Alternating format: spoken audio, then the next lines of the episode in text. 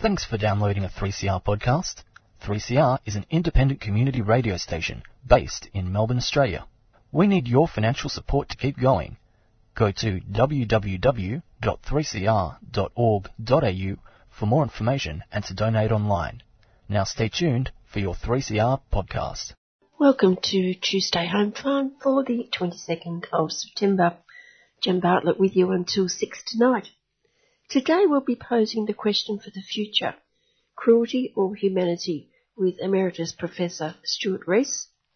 Part two of the interview with Philippine Australia activist May Kotsakis, looking at the plight of Filipino workers and students overseas and also the human rights emergency in the Philippines itself. Activist, author and researcher Fred Fuentes looking at the upcoming election in Venezuela, how you can help Gazan kids through Olive Kids with Amin Abbas, Jacob Grech with week two of the Julian Assange show trial at the Old Bailey in London, but he's also here too, Mr. Kevin Healy. A week, Jan listener, when in a week that was scoop, we managed to secure access the Gas Profits Association board meeting held six days ago discussing the answer to True Blue Aussie's energy problems. We have a very difficult decision to make. The government says if we don't spend billions on a network of pipelines across the country to transport our gas to markets just everywhere, then the government will spend those billions to build them for us. I say, Richard, that's a serious threat. It's holding a gun at our heads. If we don't pay to build them, the government will. That's the choice we face. We spend billions on our behalf, or the government spends billions on our behalf. My God, Richard, it's a tough decision. We pay or they pay, our money or the public purse. Very difficult, very, very difficult. But look at it this way. The public will benefit from having the capacity to transport fossils across the country for decades and the billions we don't spend could be utilised for the public good through bigger dividends for us and, for our shareholders. Yes, as I said, it's a very, very difficult decision, our money or everyone else's money. But we have another huge decision to make. The government says if we don't build a gas-fired power station, then it will build it. Oh dear, Richard, more difficult decisions. If we don't spend billions on a fossil power station to serve the community for decades, uh, the government will. I raise something that may make an almost impossible decision a little more possible, a, a little more acceptable can we assume that once the government funds and builds it, it, it will be privatized so, so we can bring our private sector expertise and efficiency to this bloated hand of a public sector asset? Look, Chuck, if we do concede and consent to the government spending the billions, we would have to extract that sort of guarantee, demand that sort of guarantee, and I think we can assume the government would look on such a proposal favourably. After all, it is not the government's role to insert its dead hand in what is clearly the role of business, the role of enterprise. Definitely not. We must keep the dead hand of government out of business, but we pay or they pay. Goodness me, the government's playing hardball. But these sorts of difficult, difficult decisions prove we can earn we earn every cent of the directors' fees we so deserve and expose those crummy, left-wing, greeny, irrational arguments that those fees are excessive and obscene. We pay or they pay. What, what a dilemma. We'll leave our scoop there, but doesn't the government know how to have the private sector shaking in its boots? It's your choice. You pay or we pay. What a threat. For those who think climate change, if there is such a thing, could be a bit of a problem with gas, gas, gas just everywhere, the government's long-awaited energy policy, methane, methane, methane, along with CO2, CO2, CO2, rest assured. Rest assured, because the Minister for Fossils, Angus Tailings, declared extracting and piping gas across the country and urging those states which have some bans on extraction to lift those bans and extract more and more would allow us he said this, and he's a responsible minister of the Crown, so we can't doubt him, would allow us to meet our Paris commitments. A fossil solution to fossil pollution. Angus, a, a slightly more detailed explanation might have helped. The only explanation we got by week's end was that a parallel solution along with gas to erase pollution was to allow the various renewable energy bodies to fund that beautiful source of renewable energy, beautiful coal, as Big Supremo scuttled them more son, aka Scummo, and Angus know. Funding the funding swallowing, burying your head in the sand, rather than leaving the gas and coal buried where they lie. Not, not that we'd use the word word lie when it comes to the government's commitment to pollution, because as it's proved this week, it's totally committed to pollution. Capture and storage. Why not not capture and leave it where nature stored it? Although concern over climate change by those who think there might be such a thing as is misplaced because that world expert, expert Donald informed us the world is about to get cooler. Global cooling. Yes, US of the UN of the US of the world, Big Supremo Donald Trample the Paw did his dynamic leadership bit visiting the fire-ravaged areas of the West Coast, not, not too close to the actual infernos, mind you, and explained the infernos were their own fault. They hadn't got their brooms out and swept the forests. But at least he did acknowledge the climate scientists. They didn't know what they were talking about, he said, implying he did. So as we approach another fire season, we now have the solution. Brooms to the ready. Also expressing concern, Mr. Full of Gas, yes, displaying his concern overseeing public health, Scuttle then said the economy across the country must reopen and stay open. Uh, but what if that leads to a new wave of the pandemic like last time we opened up? Reopen and stay open a sentiment backed up by the airline that used to be our airline as it runs newspaper ads, some full page, exhorting us to ensure governments open up the airways. Not that there's anything selfish in all this like profit, but we mentioned last week how the airline that used to be has offered two and a half thousand workers the fabulous opportunity to bid for their own jobs as long as they can save 180 million. Oh, and unrelated, but there's been more than speculation that as the JobKeeper billions are flying some caring employers are announcing shareholder dividends and bonuses while the money meant for their workers isn't quite reaching their workers, as if a good corporate citizen would rot the system. Well, unrelated as I said, but figures last week showed four good corporate citizens had absorbed half, that is half of all JobKeeper payments. Two casino companies, good old Jamie Puka, a private education company, good old state aid, and top of the list at 267 million, yep, the airline that used to be, as well as copying another 258 million in government subsidies. Given it's sadly had to let go about 9,000 workers so far, imagine the damage without government largesse to a company privatised to get it away from government.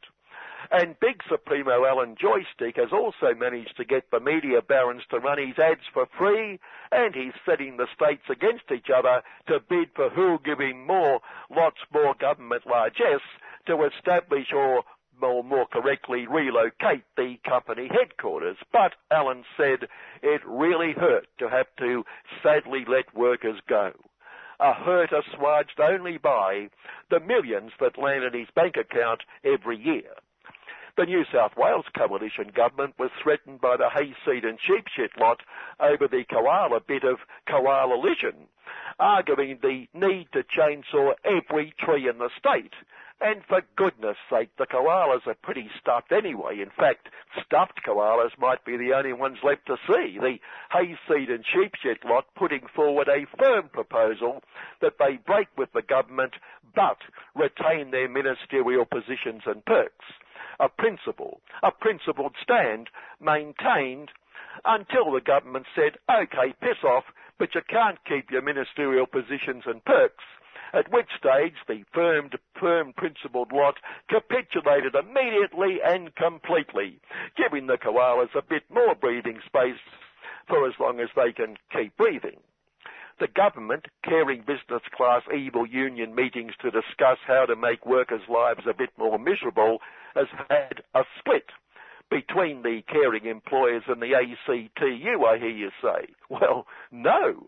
Between the Business Profits Council and the sundry other caring employer good responsible unions like the Industry Profits Group, where our old mate Innes will cost the workers et al. are livid that the Business Profits Council and the ACTU have agreed to an enterprise bargaining proposal that does not give boot the boot. That is the better off overall test, because that defeats the whole purpose of negotiation if you can't make workers worse off. And they say, and this is even worse, the Business Profits ACTU proposal could force workers to join an evil union or as the True Blue Aussie Capitalist Review wisely editorialised, attacking the evil maritime union for destroying the economy in a disputed port botany, they also persist with their outdated class struggle rhetoric as if the modern waterfront pits ground down labour against exploitative bosses. Finally, as if. Any wonder we're forced to call them evil. Good afternoon. And thanks once more to Mr. Kevin Healy. The current world in which the higher education sector operates is characterized by profit and power. And as universities are further incorporated into global neoliberalism, these ideas of the public good face the most serious threat that they have ever faced.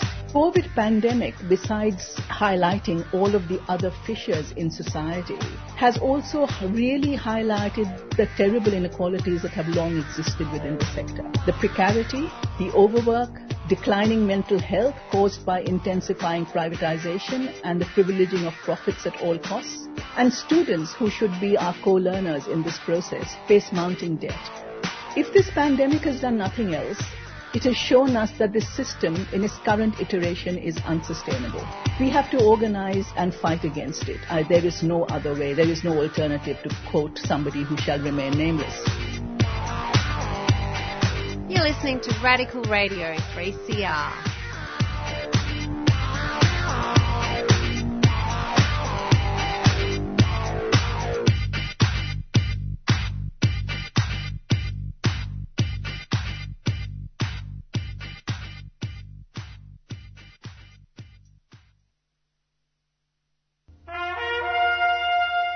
Don't have a million dollars and still want to have a good education for your kid? Tune into the Dogs program. We are the defenders of government schools. 12 p.m. on Saturdays here on 3CR 855 and AM dial podcast streaming live on 3cr.org.au and 3CR digital. We defend government schools because they need it. G'day, my name is Margie Thorpe. You are listening to 3CR Community Radio 855 on your dial. Stuart Rees is an Australian academic, human rights activist, author, founder of the Sydney Peace Foundation, emeritus professor at the Centre for Peace and Conflict Studies at the University of Sydney, and recipients of the Jerusalem Al-Quds Peace Prize. His latest book, just released, is Cruelty or Humanity, Challenges, Opportunities and Responsibilities and is published by Bristol University Press. I'm wondering, Stuart, if there was a specific example of cruelty in this world, arguably a world full of cruelty, which in a sense drove you to write a book like Cruelty or Humanity? Or was it more a need to try and understand and admit violence and cruelty in order to move to a better place, to move to a better future?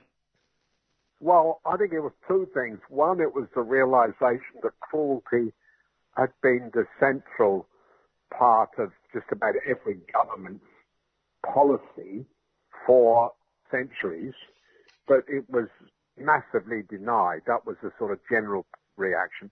But there was a specific event when a, blogger for free speech in Saudi Arabia was sentenced to 10 years in prison and a thousand lashes. That was, that incident was the last straw. It was on top of, you know, all sorts of experiences in, in uh, Sri Lanka and Cambodia and in particular in Gaza and on the West Bank. But surely cruelty is not humanity. How do we get to the stage where cruelty is accepted in the sense that it is? Okay, well, in the opening part of the book, I tried to explain that in, in about two pages. Look, there's a long tradition of people trying to distinguish themselves from other people. It's usually called stigmatizing, stigmatizing the other. And um, government is carried on by labeling certain people as worthy and large numbers of other people as unworthy. You see it not just in personal relationships, but you see it in policy.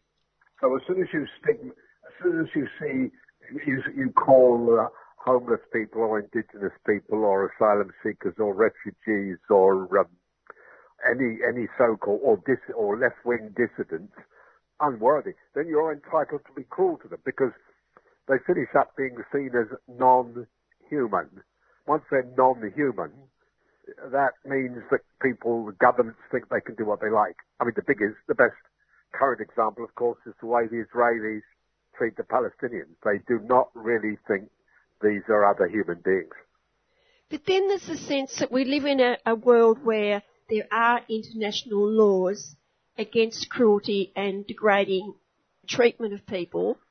But countries, you could talk about Israel, just totally ignore those laws. Well, yeah, you're, you're absolutely right to mention that there are all sorts of laws, and I deal with that in the first few pages of the book, that forbid cruelty to others, cruelty to animals, cruelty, the cruelty in particular to women and children. But international law since 1948, or in the past couple of decades, has been regarded as irrelevant. The, the um, morality, ethics, adherence to international law have been thrown out the window. You can see, I mean, Boris Johnson and his government have just passed a law that says we don't abide by the treaties we sign. We don't agree with international law. It's, you know, it's not just Israel. America, America doesn't care about international law, except when, except when it suits them. The International Criminal Court is um, is, is not accepted by um, by the United States. So law remains incredibly important, but it's been bypassed. Can I bring in the issue of cruelty to animals and the fact that many human beings accept this, but they won't, they might not accept cruelty to human beings? Sure. Look, the argument, my argument is, and Peter Singer, the great philosopher, uh, argues the same thing. If you try to be relative about cruelty. You can be cruelty to some things and some people, but not to others. Then it has no particular binding force.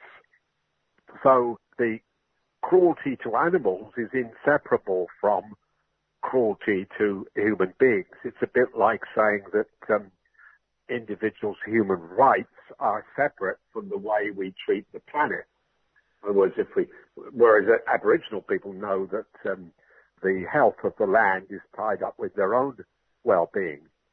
So the, the ethics of the child, let's say, or the young person who is cruel to an animal in their home, you can't then pretend that they are, they have all sorts of moral scruples when it comes to other forms of cruelty. Um, so if you stick, so there's, in other words, there is an abiding principle about uh, not doing not doing harm. Where do you see the role of the media over the years in fostering this uh, this cruelty and allowing Good it to question. happen? Good question. Good question. Your radio station accepted, of course. Yes. Um, look, uh, I'm going to steal what um, what the wonderful investigative reporter Seymour Hersh says about that. He says that the, the not only have states powerful uh, governments and institutions practice cruelty, but the the media, the ma- mainstream media, has let them get away with it.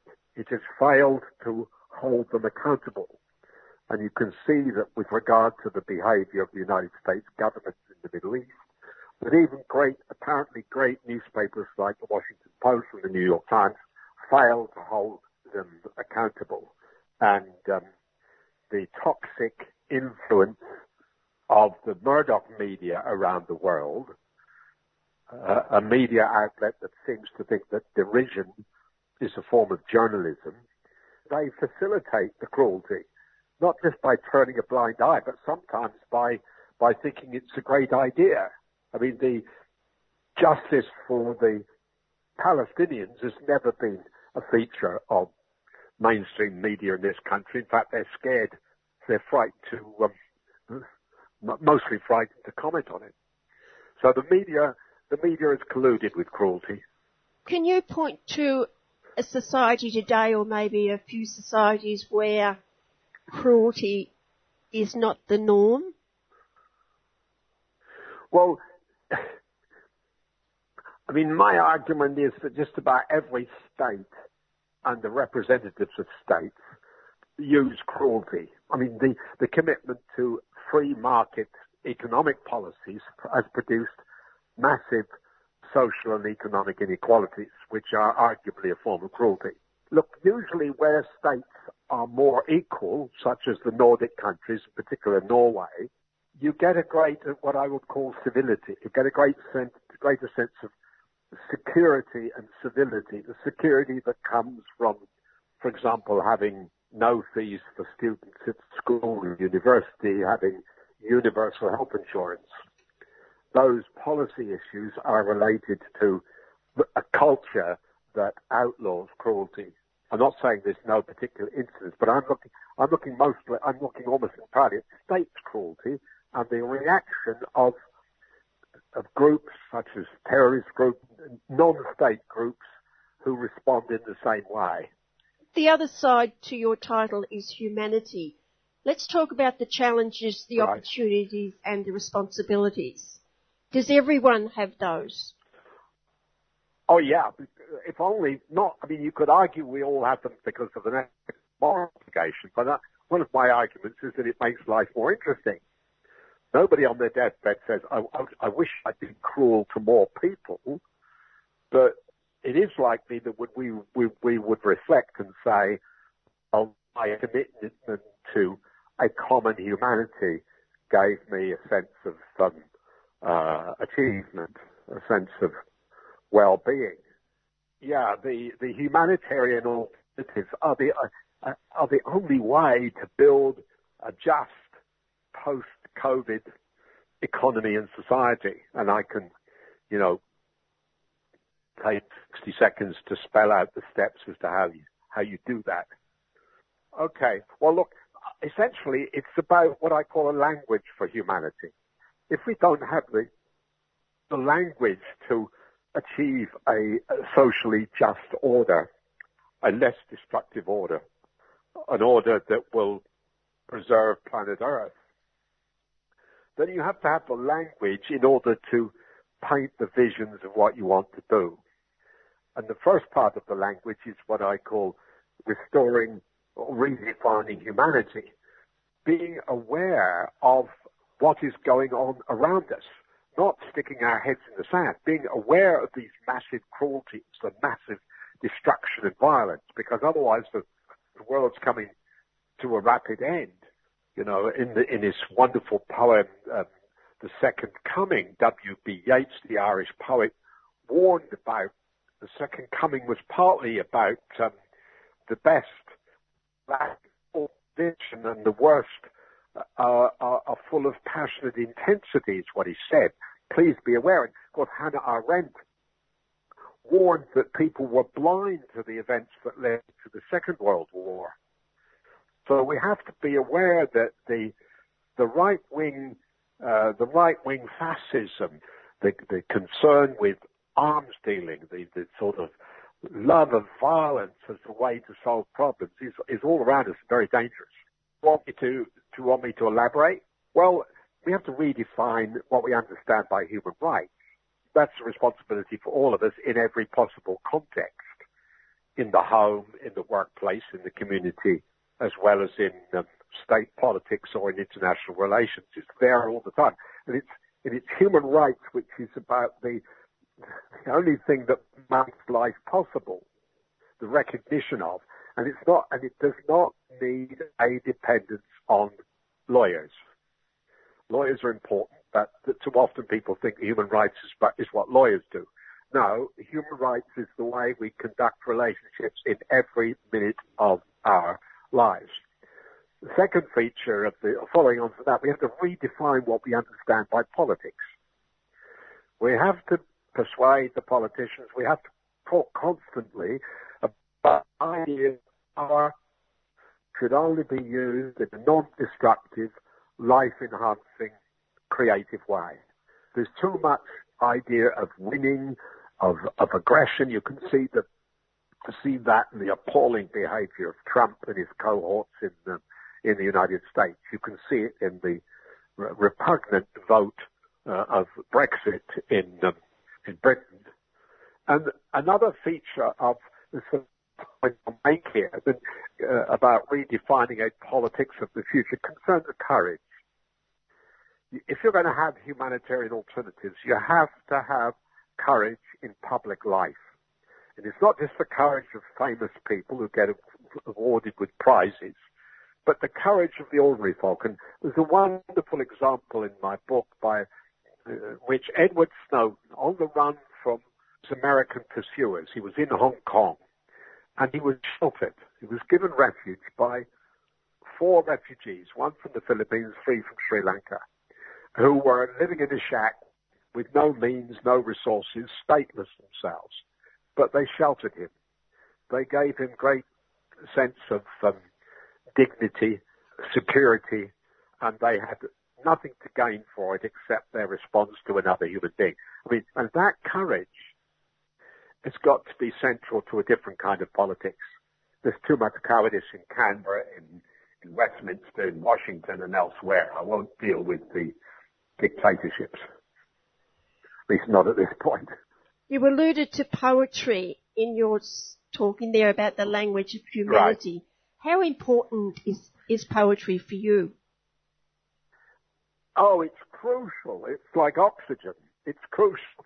If there's a poetry in your life, metaphorically, it usually has a sense of coherence and well-being. But the point about poets is that they can express uh, visions which elude us in prose. Look, I mean, I happen to use poetry. It could be great art. It could be great music, whether it's pop music or the classics. But but I've used poetry to mean to, to go with the political analysis. I mean, the romantic English poet, William Wordsworth, who most people think wrote about daffodils and skylarks, he observed the cruelty that was inherent in the, in the Industrial Revolution. He looked at abusive power and he said, what a fair world were ours for verse to paint if power could live at ease with self-restraint. Now, that gives you a, a, an amazing image about the, the non-destructive, life-enhancing use of power. And I've talked a lot about the um, a language and of, of, inter, of interdependence, a language of internationalism. This absurd notion about sovereignty and uh, borders and making countries great at the expense of other people and you only have to go to the wonderful Australian Aboriginal poet, Oodgeroo Noonuccal, who 70 years ago gave us the prescription for post-COVID societies. If only we would read and listen. She said, I'm international, never, uh, never mind tribes. I'm international, I'm not for colour jibes. I'm international, never mind place. I'm for humanity, all one race. And, um, you know, that's just, uh, that prescription rings in my ears. I'd imagine, Stuart, there's a lot of people you would like to read this book. Well, I'm hoping it creates, gives a sense of not only realism but optimism. I hear people all over the place saying, look, we desperately need optimism. There's a pessimism about the future. I talk to, to students who have who, graduate with debt, who can't go to university anymore, who have no prospect of jobs or no prospect of being able to own a home. I look at the uh, misery of, of of refugees, of my friends in the in the Gaza Strip, the uh, Rohingya people whom I've communicated with recently, you know, marooned on a on a hillside, a million of them in Bangladesh, or take the the poor people stuck on the uh, the Greek island of Lesbos, whose home, you know, what homes they had, what tents they had, and now now all burnt down. So I want acro- across the globe, particularly in Australia, in Europe, and in North America, I want people to read this because it's about the past in order to comprehend how we can, you know, in the short time we have left, do something creative and human rights based for the future. And that, that's the promise in this book. Do you feel that the short time we have left, is that how you feel? Well, but yeah, I mean, I have a sense of urgency. I think I always have that. You know, I say to people, why, given that you're only going to spend five minutes on the planet, why do you want to spend time being cruel to other people or to the planet or to, or to animals? I mean, it does, it doesn't make sense. There are so many wonderful things to do with your life. Why would you want to you build more submarines and more guns and more walls and more fences and, and have and when you go to America, when they're just about the most thriving industry is building prisons. What does that tell us about humanity? I know there's terrible authoritarianism in China. There's Russia is run by a bunch of thugs, but we no need to imitate that in any way. And yet, you know, secret police raids are on the rise in in Australia in order to protect something called security the great God security. I mean, the security comes from, you know, knowing all about um, the mood and the movement and the music of Beethoven, Ninth, the Peace Symphony. That's what my argument would be. Argument would be. Just finally, Stuart, the consequences of the COVID-19. Do you see positives coming out of that as well as negatives? The way we were living the destructive way we were living, the destructive use of the planet, the concern with economic growth at all costs, the inv- human beings' invasion of animal habitat, uh, the pollution of rivers, seas, the uh, seas of all kinds, um, every part of the environment contributed to COVID-19.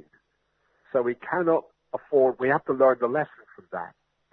So we can only, we have to have much more caring, the caring that's, that's gone into, you know, showing social distance, wearing masks, being more responsible about hygiene. That's an expression, it seems to me, of, of not just self-preservation, but of altruism in the interest of others. So that altruism in the interest of others is the only way to go. And the others include the planet, they include animals, they include everybody around the world. So there, yeah, there's a chance to uh, learn from COVID-19 because it's a crisis. So every crisis in our lives, it might be the death of somebody we love, is provides the, the challenge to learn. And you have to learn about the loss in order to move forward. So there's a, a, a crisis to learn from, which is what COVID-19 is. Thank you very much. No, Jan, thank you for your typical beautiful interest. I've been speaking with Professor Emeritus Stuart Rees about his new book, Cruelty or Humanity, Challenges, Opportunities and Responsibilities, published through Bristol University Press. You're listening to 3CR Community Radio 855 AM. Visit the 3CR website at 3cr.org.au forward slash podcast to hear the most recent recording from each show or 3cr.org.au forward slash streaming to listen live.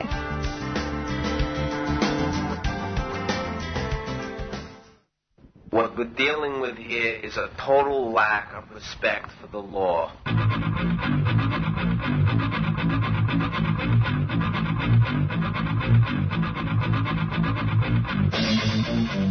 Tune in to Done by Law. An informal and irreverent look at the law. Critical insights and analysis from diverse community perspectives. Done by Law, 6 pm Tuesdays.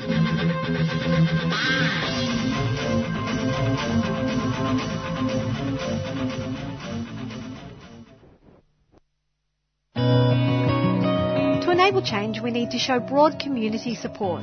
Show your support for walking and cycling in the City of Yarra by appearing as a champion on the Streets Alive website, representing your local street, neighbourhood or school. It's fast, free and simple. Learn more at streets-alive-yarra.org. A 3CR supporter.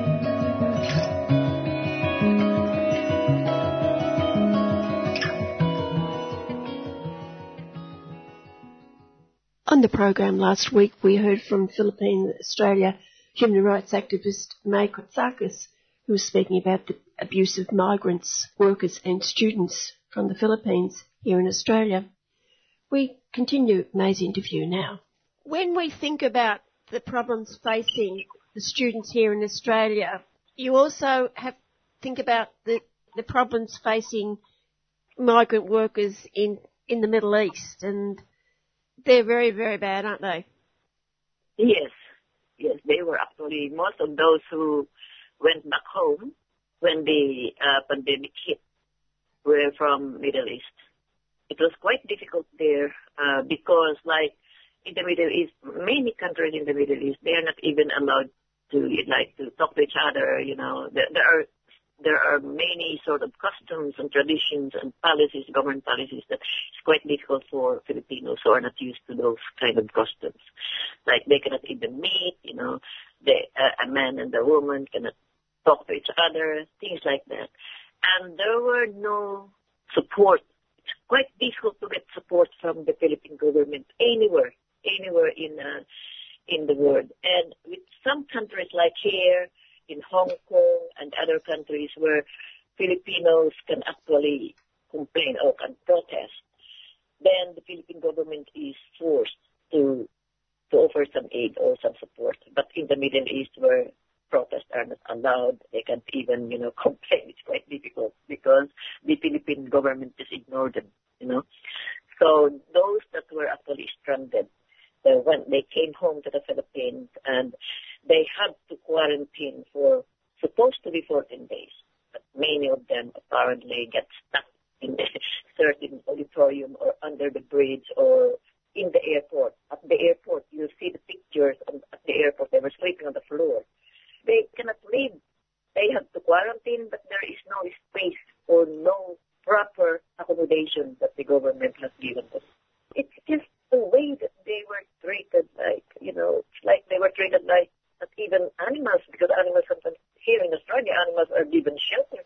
They were treated worse when they were the overseas Filipino workers are actually propping up and even maintaining the economy of the Philippines. One of the biggest exports of the Philippines is labor. When they need help, they need assistance, they are just ignored. We have this problem since the 1970s when the labor export program of the Philippines was actually introduced and the export of workers become systematic, government sort of uh, institutionalized.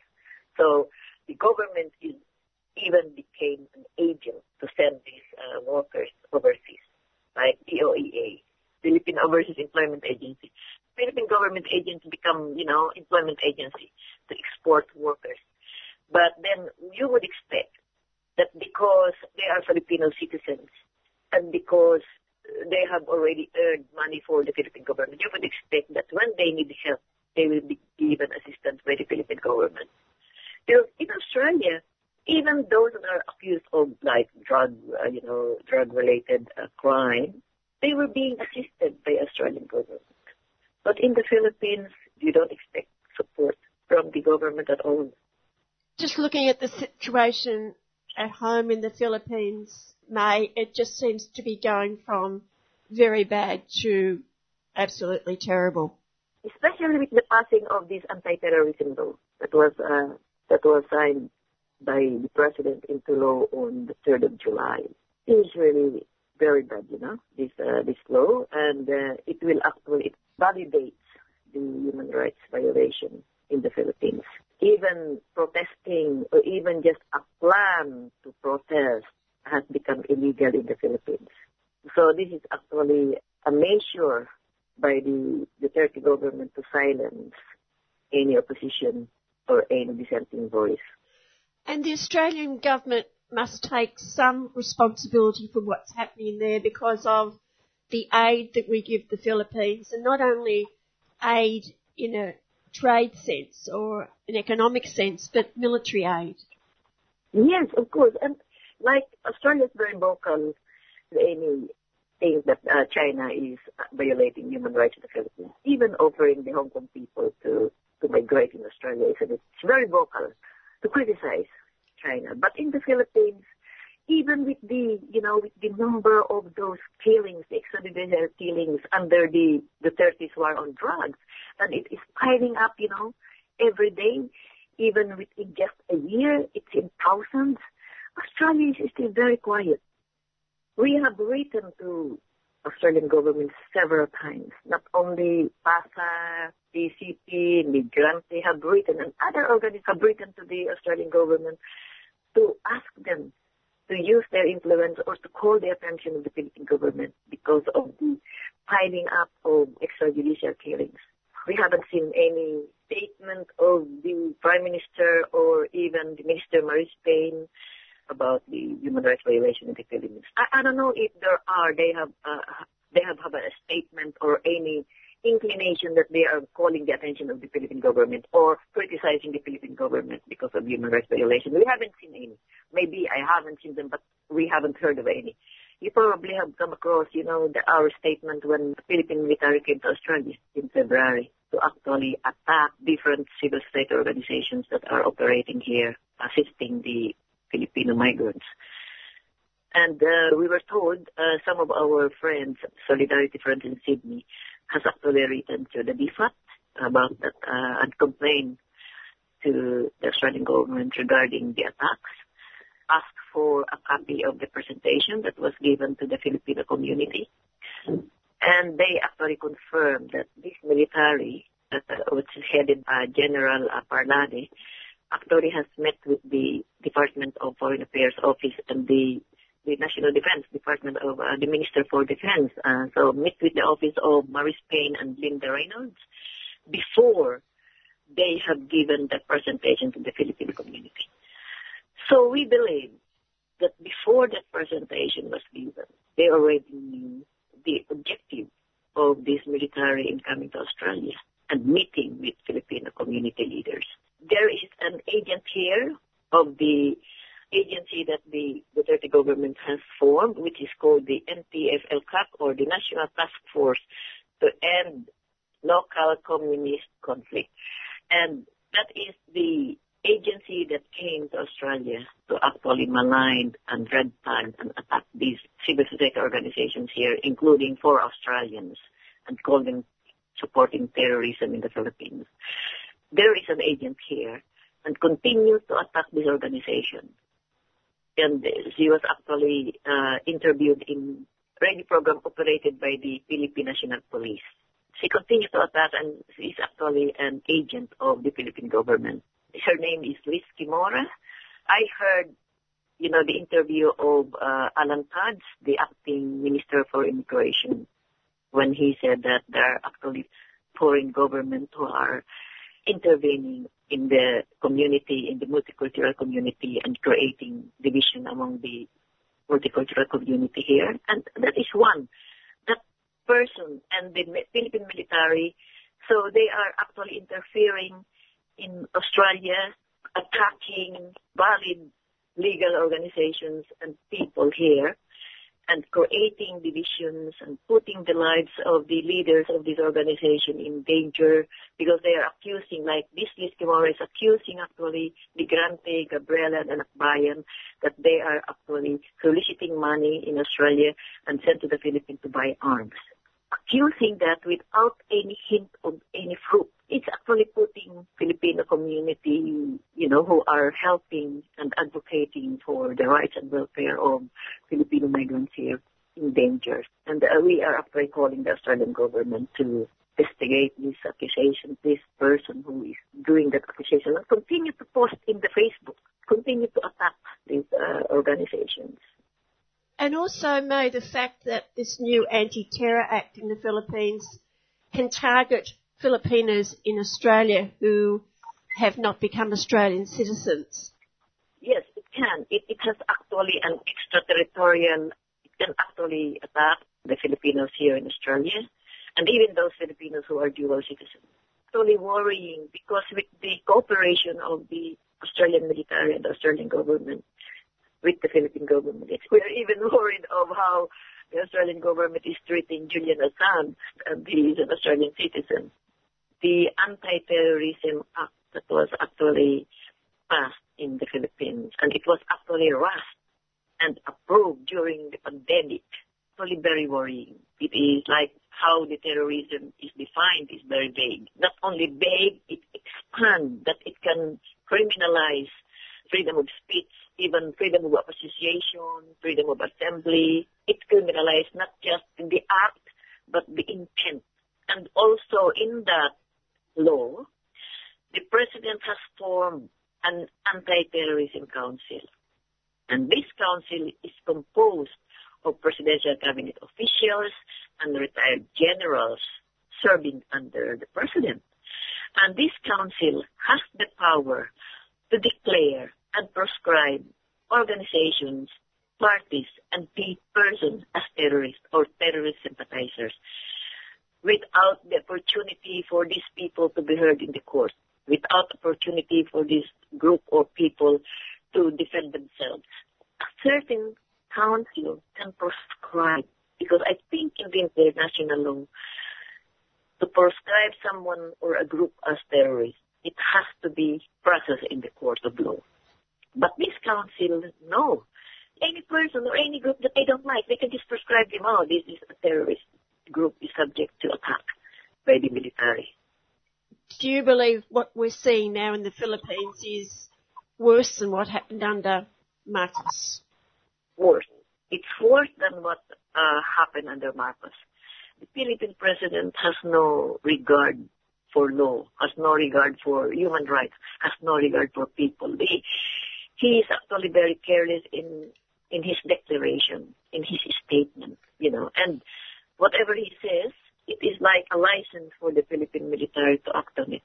So this is actually um, very dangerous. And with the pandemic, they have enacted a lot of like presidential decrees, law or act that is very detrimental to the human rights or to the people, the Filipino people. Like this ATL or anti-terrorism law is actually a draconian law It will impinge on human rights, basic human rights of every Filipino wherever they are, whether they are in the Philippines or whether they are abroad. Another thing also that is problematic, Australia is still supporting the Philippine government, the Philippine president.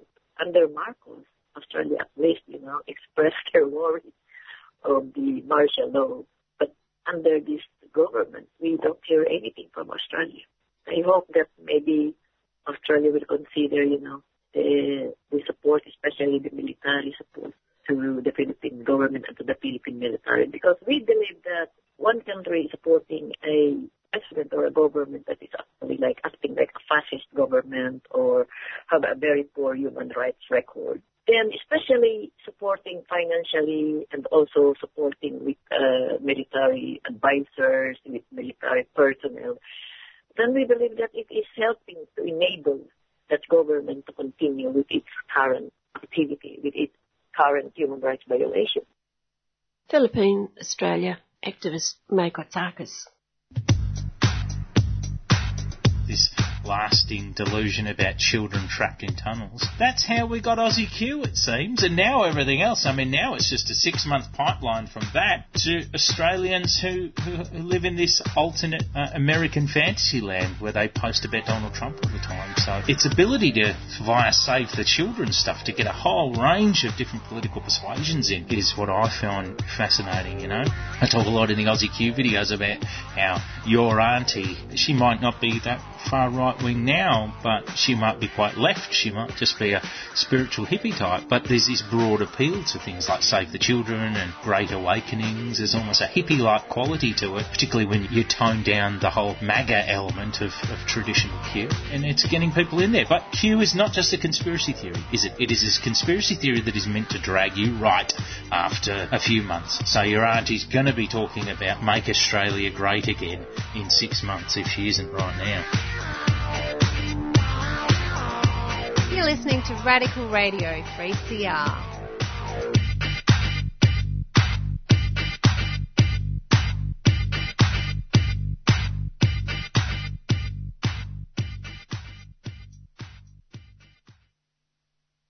In a number of countries, elections have been either cancelled or postponed due to the coronavirus. But as of now, the National Assembly elections in Venezuela are on track to be held in December. I spoke with activist, journalist and researcher Fred Fuentes about this and a number of issues relating to the northern South American country and began by asking him about the system of government in Venezuela. How does it differ or compare with the Australian electoral system? What we have is a scenario in Venezuela where currently we essentially have de facto two national assemblies. There was a national, certainly at least a uh, executive of the National Assembly. The last National Assembly elections was in 2015, in which the opposition won those elections, both in terms of a majority vote. Uh, they won about roughly 54% of the vote, but that was enough to secure um, essentially pretty much close to two-thirds of the entire National Assembly. So since that time, the, the opposition have had control of the National Assembly and have attempted to use the National Assembly um, and the powers that it has to campaign to uh, remove Nicolas Maduro as, as the president of the country. What we've seen in the last two years regarding the National Assembly was that at the start of 2019, uh, we had the newly uh, elected president of the National Assembly, Juan Guaido, self-proclaiming himself as interim president, claiming that the elections that Nicolas Maduro had won in 2018 were illegitimate, and so therefore the deemed that the position of president was vacant, and that according to the constitution, the head of the National Assembly could assume that post. So Juan Guaido continues to claim that that position of, of being Venezuela's interim president, a position that's supported by about 50 or so uh, countries around the world, mainly US, European countries, uh, and Australia. And then the problem was is that his term as president of the National Assembly only lasts for one year, or better said, every year the National Assembly elects a new executive, including president of National Assembly. And there was a dispute in the National Assembly on that, and a different opposition politician put himself up to be the president of the National Assembly. So you've got this scenario now in Venezuela. Where we've got two competing heads of the National Assembly. You've got one of them claiming to be the president of the country, while you have Nicolas Maduro, who won the last presidential elections. And to top it all off, uh, according to the Constitution, the National Assembly is due for elections this year in December. So this, this is a scenario that you know, everyone is faced with. And the question, of course, is who will go to elections? Who will support these elections? Who will seek to boycott the elections? What will be the end result of these elections? And what will it mean for Juan Guaido, given that at the moment he's calling to boycott these elections? But maintaining that he'll continue to be the president of the existing National Assembly and interim president. Uh, you've got opposition parties that are, refusing to go along with Juan Guaido and saying that they will participate in these elections. And of course, the, the government, uh, who's more than interested in ensuring these elections go ahead as an attempt to both regain control of the National Assembly and reassert some kind of legitimacy in terms of the institutional crisis that, that's existed in Venezuela, as I said, basically since the last National Assembly elections in, in 2015. Just exactly what does and How does that compare to maybe the House of Representatives or the Senate here in Australia? It's largely the same. So what, except the difference is that the, the, the National Assembly just has the one chamber, has about 150 representatives, although the new law passed by the non-Guaido National Assembly uh, has meant that there'll be now an expansion of representation in the National Assembly. So it's looked at about 220 or so representatives will be elected to the National Assembly. And the National Assembly, obviously, on one hand, is important in terms of passing legislation. That's been a, a key part of what the fact that the opposition has controlled the National Assembly has meant that the, the government hasn't been able to pass legislation, although in many cases the government has been able to bypass that via executive decrees. So that's been less of an issue. One big issue, though, for, for the government is that all treaties and contracts involving state companies, in particular the state oil company PDVSA, uh, need to be approved by the National Assembly. And what this means is, of course, on the one hand, the opposition can use that to stop the government being able to do any kind of uh, uh, uh trade or, or signing of contracts. That even international investors are very hesitant to do business with the Venezuelan government because there's always a fear that given that those contracts are not legal, they're authorised by the National Assembly, that should anything happen in Venezuela with a change of government, or, should the should the terms of contracts not be met, that those could very quickly be challenged, deemed uh, null and void. It also had an impact in that sense in, in the broader economic crisis, although it's not the, not the main issue, but it, it, it is one instrument that the opposition has been able to use to to sort of further deepen the economic turmoil in the country. How do you see the US role in the run up to this election?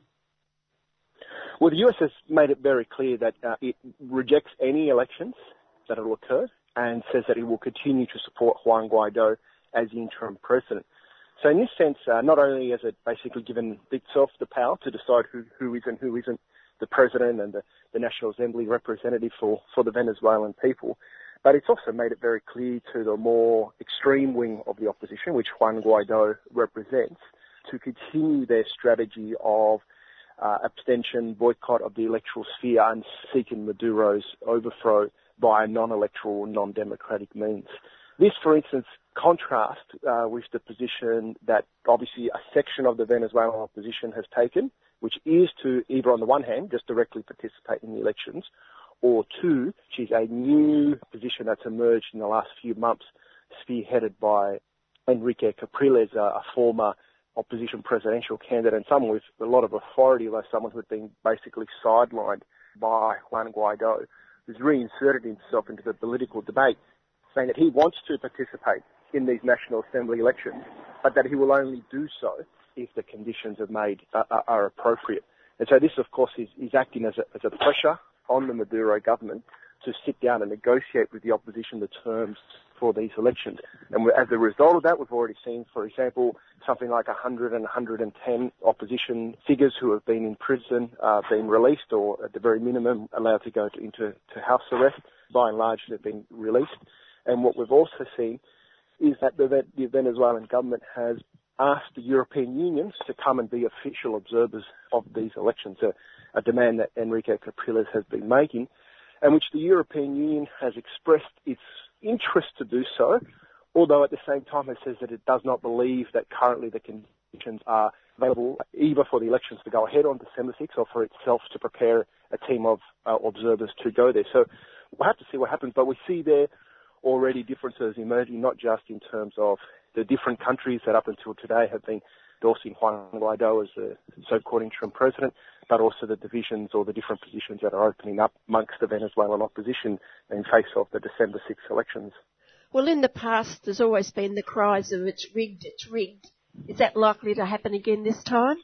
Uh, there is a section of the opposition, which uh, backed by or that back Juan Guaido, who say that it's impossible to have elections that are not rigged, and so hence have said that they will refuse to participate in, in any elections. This is different though from the position of Enrique Capriles, who has said that whilst he believes currently the conditions are not there for free and fair elections, that he believes that through negotiation and political pressure through street protests that such conditions can be created. So of course we'll have to see what happens. We'll have to see what happens in those negotiations. We'll have to see if that wing of the opposition behind Enrique Capriles ultimately decides to participate in the elections or not. It wouldn't be unheard of for them to simultaneously participate but decry the conditions in the sense of wanting to keep their uh, supporters mobilised, in the sense of wanting to regain some momentum.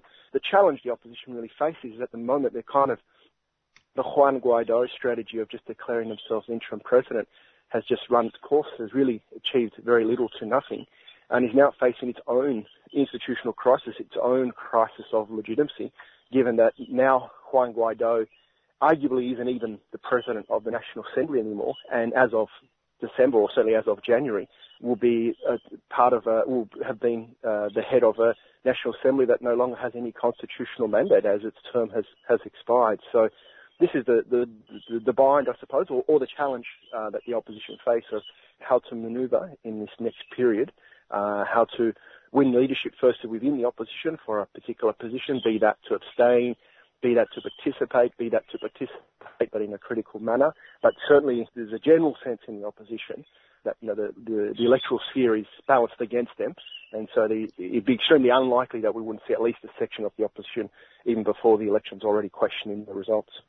When they say the conditions aren't there for free and fair elections, what do they want? Well, here again, it depends on which section of the opposition we're talking about. So, for instance, Juan Guaido's position is that no elections, uh, as long as Maduro is president, can be free or fair. The argument being that Guaido puts forward is that Maduro is an illegitimate president, that therefore it's an undemocratic regime uh, that's in power, and so therefore nothing nothing can really be free or fair unless Maduro steps down. That's not quite the position that Henrique Capriles uh, has been putting forward. Obviously, he also wants to see Maduro gone, but he's not making it a prerequisite that Maduro has to resign before any participation in elections. Instead, what they're arguing, and in some cases have a valid points to make, are questions of interference by the electoral court in the registration or political registration of parties. I have seen in the last few months the, the electoral courts intervene in internal um, within some of the opposition parties, largely because those parties have been split, where the majority leadership have been in favour of boycotting the elections, whilst a minority of those, including some sitting MPs who want to stand for re-election, have essentially applied to the court to have the court give, give over control of those parties to those that want to participate. So of course this has caused internal ruptures in those parties and and the opposition have said, look, the, the, the, electoral court can't interfere in these internal debates of, of political parties. That they have their own internal democratic structures and should decide their own policies that way. And we've already seen, in some cases, the, the electoral court reversing its decisions in regarding to intervening in some of these op- opposition parties.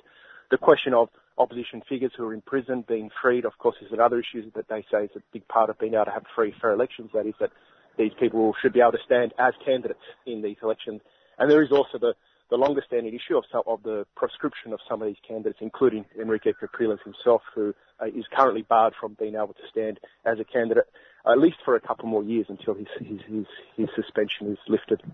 Why is he suspended? He was suspended because he was found by uh, the courts to have been involved in essentially misuse of public government funds during his time as the governor of, of the state of Miranda. Under the Venezuelan law, if you're basically found guilty of corruption. Generally part of, well, obviously there's the legal determinations that occur in regards to any fine or prison that, that a person might have to do. But, uh, but the law also states that a, a, ban on a person being able to stand for office, at least for a determined period, so it's not an indefinite ban, you know, has to be fulfilled. So currently, Henrique Capriles is, is fulfilling that sort of barring of his abilities to, to stand for office. Henrique Capriles would, challenge that and say that it was an unfair court case and that it was a political trial to, to stop to bar him from being running as a candidate. But that's currently the situation and hence why one of the sort of conditions or demands that the opposition has been putting is to overturn or to be give some leniency some of these cases of opposition figures who are barred from running as a sign of goodwill from the government that they are willing to participate in, in free and fair elections. I'd also add the other one, which is a crucial one, I think, for the opposition, is the participation of international observers, uh, whether they be UN, uh, whether they be European observers or both. I think this is a, a, really important question as well for the opposition. As they believe that, you know, they, they have the numbers and they can win the elections, but without some kind of observers to, to monitor and ensure that the votes that are cast are counted uh, they feel that no results can be trusted. Looking at the the importance of the US sanctions, when people were looking at a, a, a small country right in the north of South America, they'd see all these sanctions against the government. Is it because the government won't kowtow to America? Is it because they've got too much oil? Why Venezuela?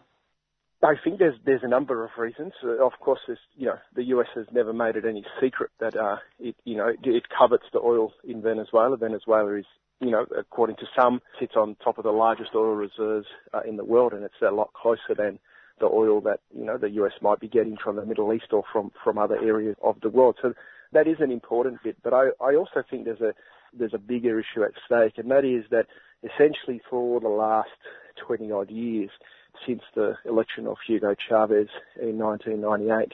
Venezuela has really much been at the spearhead of pursuing not so much an, an anti-US policy, but certainly a policy of regional integration that sort of said, look, rather than looking to the north our most important trade partner and taking direction from what Washington says, let's work together as a continent to help each other. And we saw throughout much of the early 2000s, uh, well, throughout the 2000s, um, that this process of integration was speeding forward as other progressive, uh, even in some cases not tremendously progressive, but certainly governments that saw which way the wind was blowing in the continent and felt they had to be part of this sort of process of, of regional integration.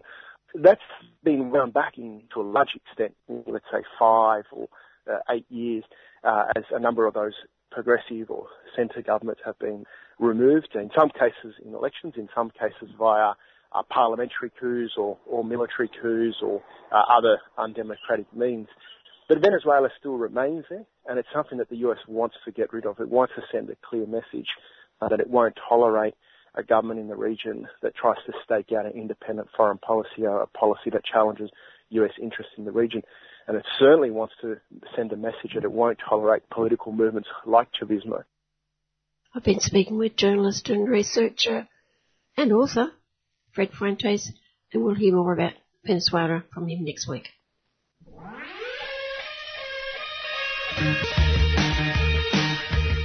Global Intifada, bringing you current affairs through revolutionary and protest music from around the world. Every Thursday afternoon from 5 till 6 on 3CR because music is our bomb.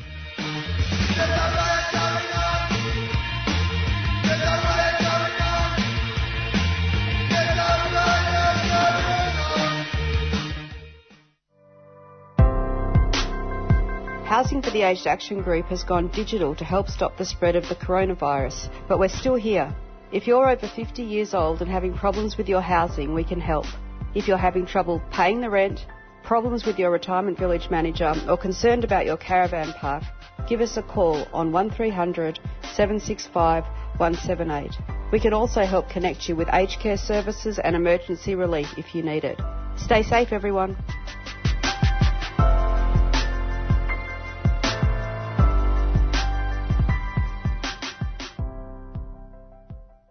With UN bodies calling for urgent action in Gaza, with a deadly second wave of coronavirus, the Australian Palestine Advocacy Network is asking its supporters to give money to Gaza. One of the organisations they are recommending is Olive Kids, run by passionate volunteers from a range of professions. One of their major events has been a yearly dinner and fundraiser in June each year, but with everything else here in Victoria and elsewhere, that was not possible. So today, I'm talking to Amin Abbas from the Olive Kids Foundation to explain how you can support their work in Gaza. But first, Amin, Olive Kids has been working for Palestinian kids for over 10 years. How did it begin and, and was it a consequence of 2007 and the blockading of Gaza? I think it was probably partially to do with that, and in addition, also to some of the restrictions and challenges that many organizations had in the back of September 11th, where aid in general was a lot more difficult and challenging. I think if you think about that time before September 11th, a lot of the communities used to send money to their families, and the families would know people that need help. Uh, and a lot of that stuff was actually, or that aid was unstructured. And uh, in the back of September 11th, there was a lot more scrutiny to any such money for good reasons, uh, obviously quite often, but also at times it was actually very challenging. So there was like obviously a lot of those needy families and, and needy organizations started to really suffer and, and, and hence uh, the thought process was from few of us here in Australia is to try and help by doing everything on uh, overboard and ensure that we have an organization that can uh, offer sustainable aid for such families, especially in the refugee camps, but also in Gaza and, and in Palestine. And in that difficult period, how did you get the aid through? How did the support get through to the people?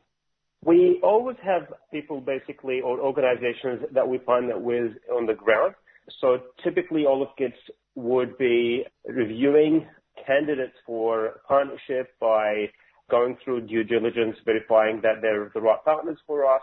But we've never actually had people on the ground. Uh, few of us have actually visited or verified the work that we actually do uh, as part of our maybe like you know time off or holidays, but never uh, through like having physical presence on the ground uh, in that part of the world in Palestine. So um, yeah, our aid was always done through like bank transfers uh, to the organizations that we partner with, and um, we quite often get audited for the work that we do, which is always also welcome because everything that we do is obviously uh, following like the processes that are prescribed by the ACNC, the Australian Commission for uh, for Non-Profits and Charities. Talk about some of those local NGOs and the work that they do. Like we actually do work in kind of three main areas. One is obviously financial support. Uh, another is, in the medical space, and, the third is uh, in education. From like very early days, we partner with Al Amal, which is an orphanage in Gaza that has been actually established uh, around 1948, uh, I think, or 45. Uh, so it's been like you know operating in Gaza for many many years, and we we kind of you know found that this organization would be a, like a good uh, organization to partner with due to the focus that they have on children, which is something that is the main uh, mission of Olive Kids is to help the children of Palestine. So this is this was one of the organizations that we supported or partnered with in uh, sponsoring children who lost one or two of their parents, uh, in addition to obviously uh, running some very specific projects with them relating to the children. The other organization is the Union of Health Workers, that is also in Gaza, where we uh, typically do medical missions every year to that organization, where uh, for a couple of weeks we send uh, surgeons from Australia to do like complex operations, but also do skills transfer to the doctors in Gaza. And the third is through education. We do that at times with Al Amal through like programs specifically for the children, but we have also had a relationship with Gaza University, Gaza Islamic University, where we sponsor nursing scholarships. Uh, we've completed three. We're about to embark on, seven, which is something that we feel would be very needed in the health sector. So kind of, you know, marries both the medical side, but also the education side. Uh, obviously, we only uh, offer scholarships for students that have high grades, but also from very poor families where they cannot afford the fees of education. Just go back to the orphanage for a bit. Even children who still have a parent are taken in by the orphanage, aren't they? Because they are in need and their parents just can't look after them because of the financial situation. Like 99% of the cases uh, would be uh, a father uh, who is lost, which is kind of from a cultural perspective in that part of the world, typically the father is the provider. So quite often what you will find is some of those children that are considered orphaned would be either like losing both parents in, in few scenarios as well, obviously, particularly after a lot of wars that happen in Gaza and very poor health system. But quite a few uh, would have like a mother where either like due to remarriage or like a very poor families would potentially have some of the children basically go to the orphanage.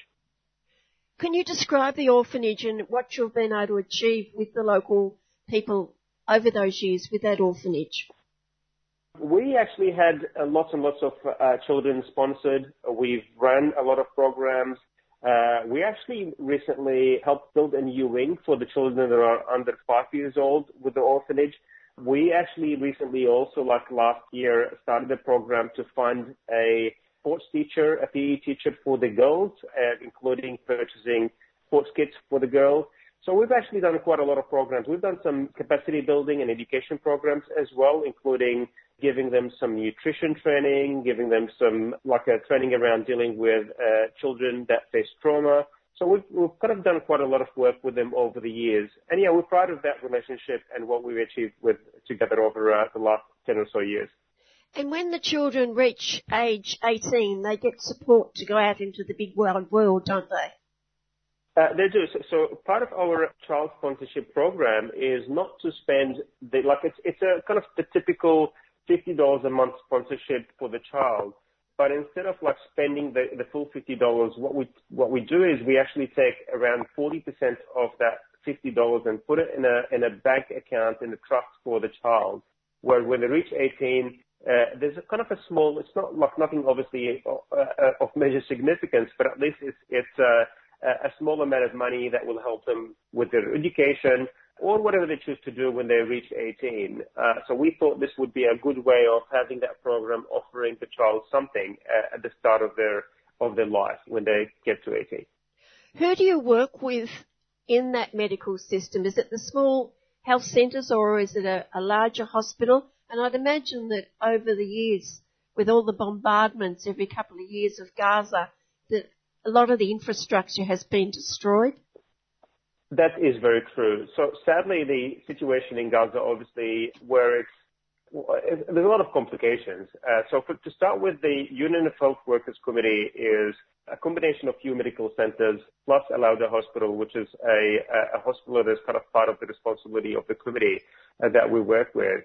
Uh, but keep in mind that after like so many years under siege, 14 or 15 years of uh, under siege, a Gaza population that is over 2 million, uh, which is one of the like most densely populated areas on earth, has been facing massive challenges around infrastructure, lack of funding. So the health system, and just to put that into con- context to, to your listeners, uh, we're talking about less than 100 intensive care uh, beds for the whole of the strip. So 2 million people with, with less than 100 uh, intensive care uh, beds. So we're talking about a health system that is totally underfunded. It's been overstretched for years and years after all these wars. Infrastructure in the country itself that is so bad and poor. So it's it's not really a situation uh, that anybody would want to live in, particularly in being in a, in a in a situation where you can't even leave, leave that strip at all. And a traumatized society. Absolutely, society that is traumatized. And, and look, I mean, our focus obviously is on the children and in, so many ways, the children in Gaza have no childhood. They can't really live that childhood. They really uh, are robbed that, that uh, uh you know, ch- uh, childhood from the get-go because of the circumstances and the conditions that they actually live in. Talk about the surgeons who leave here to spend some time working to help the people and also to train local people. What's the restrictions on people going into Gaza now? So we've actually done these missions annually until last year. Due to the March of Return, we were unable, due to the uh, conditions in Gaza, to uh, have the the uh, medical delegation travel. Typically, Professor David Crocker actually goes to, to Gaza with a couple of surgeons and this, like last year, we couldn't. This year, obviously, due to the travel restrictions because of COVID, we're also unable to do that. For that, before then, we were actually able at least to do one mission a year. But typically what happens is for a couple of weeks, uh, there's a lot of cases that get booked. Al-Awda Hospital is where typically uh, all these operations take place or there's surgeries. And there's a typically uh, the surgeons in Gaza that attend a lot of those surgeries and operations. There's some seminars that run alongside that two weeks of the uh, delegation being present in Gaza. So Olive Kids uh, sponsor the travel, although Professor David in particular actually refuses to allow us to cover his trips. He usually uh, kind of joins them to his own conferences in the region or, or in Europe. but we, we typically cover the cost of the other surgeons and also the accommodation for the team. In the education sphere, do you work with UNRWA or are you working mainly with just the Palestinian people in that education system? Uh, we have in the past collaborated with UNRWA, especially around some very targeted programs. For example, we actually purchased lots of uh, balls, soccer balls and basketballs and volleyballs years ago to a lot of the UNRWA schools as part of a program to really help offer the children the ability to do something something useful in the sports area. I Remember, like we, we were speaking just before about how the children basically don't have many opportunities to, to enjoy their childhood and, and something as simple as offering them ability to uh, uh, play sport was something that we wanted to do and we had a, a few years ago a program to basically provide the UNRWA schools with, with some of that sports equipment and particularly with, with uh, sports balls. I know it's a great loss to not be able to have your June dinner and fundraiser. How much do you normally raise during that time? We have annual fundraisers, obviously, and it depends on what uh, the campaign uh, that we're working on and what kind of interest we have from our donors. So it, it kind of varies. Typically, we're talking between 75 to 100 and 120 grand. Uh, there were years that we've managed to raise uh, close to 200, especially when we're building the wing. Uh, but typically, we're talking about like you know 100,000 was typical for our uh, uh, annual dinners. This year, obviously, due to COVID, we were unable to, to do that, so we had to make do with innovating and, and going with uh, virtual campaigns. And what have those campaigns been? So far, we actually have done three campaigns, and we're uh, the fourth is underway. So the first one was actually uh, at, the start of March. With the start of COVID, we wanted to start by distributing hygiene packages and food packages to the poor families in Gaza. So we've raised uh, $40,000 to buy 700 hygiene packages and also 700 food packages that were already distributed in collaboration with both Al Amal and MECA. MECA is the Middle East Children Alliance. So um, we've, done that, and then we've done another campaign soon after around the Ramadan timeframe, where it was mostly about sharing a meal with, with families, and uh, that was around the, the seven ten thousand dollars uh, campaign. And then the third one, which is, was done recently, was raising $43,000 to buy 500 school uniforms. In fact, we actually, to try and help also the, the parents of the orphan, like they, especially in the case of the mothers, uh, to actually get them to create the uniforms themselves. So we actually had a, that like funded by having the workshop at Al Amal where instead of buying those uniforms, we actually bought the fabric and all the material for uh, uh, some of those mothers to actually create some of those uh, uniforms for the children. So this is kind of one of those uh, programs. So 500 uniforms, 500 shoes, and 2,000 meals for the children, and the cost was around uh, 43 grand. So in total, it was like roughly about the $100,000 for the free campaign. But the more recent campaign that we're kind of halfway through, we've raised half the amount is raising 70k as an emergency deal for Gaza. And again, you know, with obviously a lot of people on the lockdown, and, and I'm sure you you know that Gaza is predominantly uh, reliant on aid. So we, we actually wanted to again do a lot of uh, uh food package distribution and hygiene packages. So we're aiming to distribute 600 both in food packages and hygiene packages, but uh, we also wanted to buy 2,000 COVID-19 tests, which we actually uh, sent this, uh, like the first portion of the money we, we raised, we sent that to, to allow us to buy those COVID-19 tests. And we also wanted to, um, to buy fuel for the hospital generators for Al-Awda Hospital. and just to give like your listeners some context there, that Israel cut the fuel supply for Gaza due to uh, some conflict between the authority and, and Israel. So the fact of the matter is, a lot of the electricity or the main power plants in Gaza stopped operating, which means that there's about like 20 hours of outages in, power in Gaza. So uh, uh, the, the main purpose there is to ensure that at least the hospitals have enough fuel to keep the generators going uh, during those critical times of COVID situation. They are huge amounts of money that you've raised, your small organisation some people must be, or many people must be spending many, many, many hours putting all this together and running these appeals. Absolutely. And, and just um, to kind of call that out, All Olive Kids is 100% volunteering organization. We have nobody on a salary. A dollar raised is a dollar spent in, you know, relation to campaigns or uh, in Gaza or in refugee camps. So uh, there's massive hours. You know, we're, very proud of the volunteers and the board members who are all professionals that are very passionate about the cause and the purpose of helping the children of Palestine. So we're, you know, also like in, many ways very lucky to have such dedicated and passionate people that are willing to give so many hours. And you're absolutely right. It's uh, not a small feat. And over the years, obviously, we've raised uh, thousands and thousands of dollars. Uh, I think in, maybe like if I, sure if I can put a precise estimate on that, but but you're definitely talking about a few million dollars that we actually raised over the years. But more importantly than the dollars is uh, the change that we were able to, to do to help change the lives of many of those children in, in Palestine, at least in some sort of small way.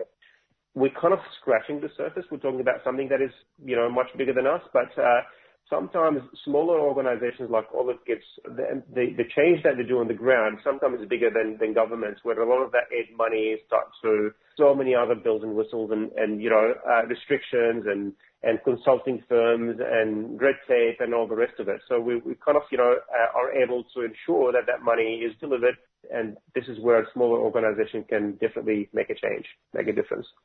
Can you talk about some of the feedback you might get from the children and their parents? Look, I mean, it, it's always heartwarming to hear feedback from uh, the children and definitely the, the parents. It's in so many ways, uh, you know, the massive help that we actually uh, think we, or the small help that we, we, are sending is actually a massive help for them. Small amounts of money can make a massive difference in, in a society like the one in Gaza one of the best things that we, you know, that makes you really happy is not so much what, you know, you get physically sometimes in this life. It's more that contribution and, and actually uh, feeling that you're making somebody else so happy. And uh, definitely some of the messages that we get every year, especially when we get the reports on the sponsored children, is always like makes us feel very, very proud of what we do.